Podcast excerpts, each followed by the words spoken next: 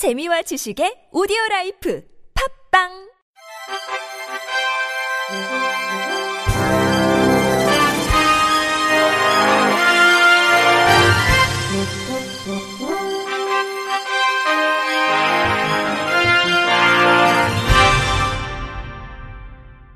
청취자 여러분 안녕하십니까? 6월 26일 월요일 KBIC 뉴스입니다. 지난 17일 미국 텍사스주 남부 샌안토니오에 장애인을 위한 세계 최초의 워터파크가 문을 열었습니다. 이 워터파크의 이름은 몰건스 인스퍼레이션 아일랜드로 그 어디에도 경사로는 없고 장애인에게는 입장도 무료입니다. 워터파크는 거동이 불편한 장애인들이 동반자의 별다른 도움 없이도 편안하게 이용할 수 있도록 설계됐습니다. 방문객들은 작은 배를 타고 이동할 수 있으며 줄 서는 것에 어려움이 있거나 군종 속에서 불안감을 느끼는 이들을 위한 공간도 마련되어 있습니다.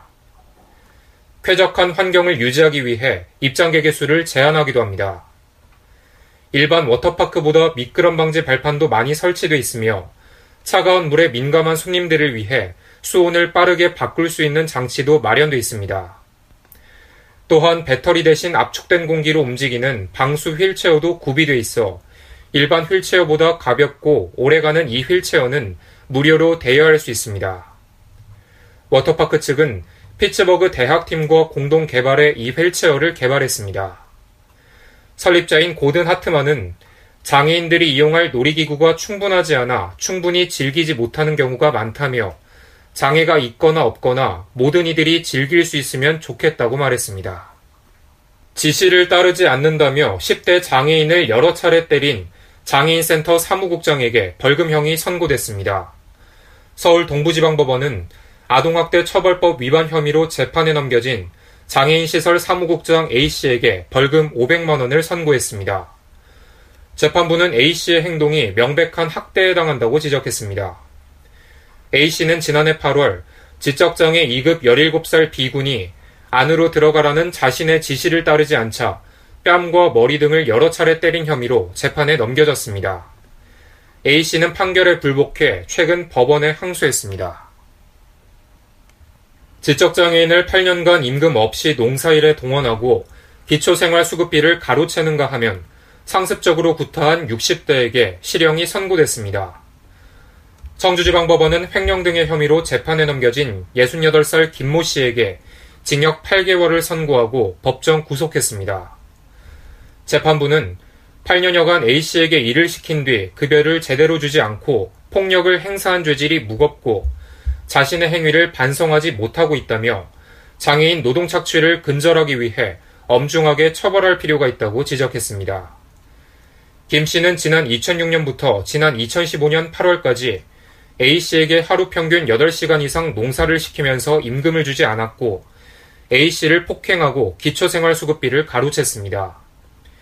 김 씨의 범행은 A씨의 남루한 행색을 이상하게 여긴 장애인 보호단체의 신고로 드러났습니다. 충북 영동구는 여성장애인의 출산비용 지원 사업을 추진 중이라고 26일 밝혔습니다. 군에 따르면 여성장애인의 모성권을 보호하고 삶의 질 개선을 위해 여성장애인에게 소득과 관계없이 1인당 100만원의 출산비용을 지원하고 있습니다.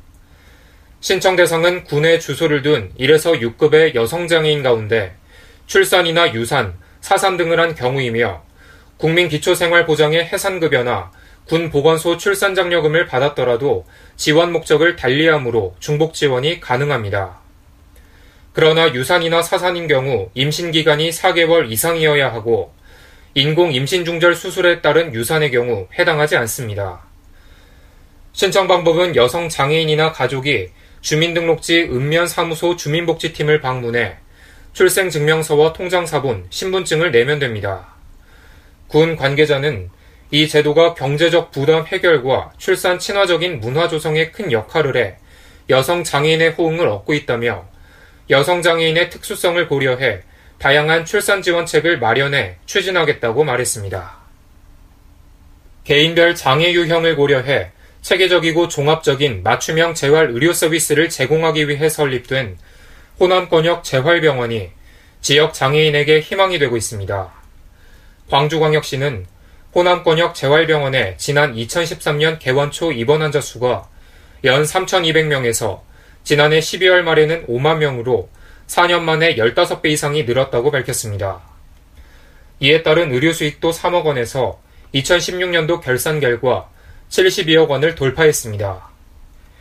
호남권역 재활병원의 이런 성과는 병원 접근성과 비효율적인 병원 구조 등 태생적 한계를 극복하기 위해 광주시와 위탁법인인 조선대학교, 호남권역 재활병원이 함께 병원 활성화 방안을 마련하고 광주시가 적극적으로 시설 투자를 한 결과입니다. 광주시는 지난 3년간 총 12억 원의 예산을 들여 926제곱미터 규모의 전문통합 재활치료실을 열고 전국 최초로 상하지 로봇 치료기를 배치하는 등 24억 원의 예산을 투입해 고가의 최첨단 의료 장비 200여 종을 도입했습니다. 또한 개원 초에는 직원이 70여 명에 불과했으나 전문 재활 치료 인력 50명을 추가 채용해 현재는 150여 명으로 2배 이상 증가해 지역사회 일자리 창출에도 역할을 하고 있습니다. 이 같은 실적으로 지난 13일 시행한 광주시의 호남권역 재활병원에 대한 경영평가에서 적자 보전액은 6,800여만 원으로 결정됐습니다.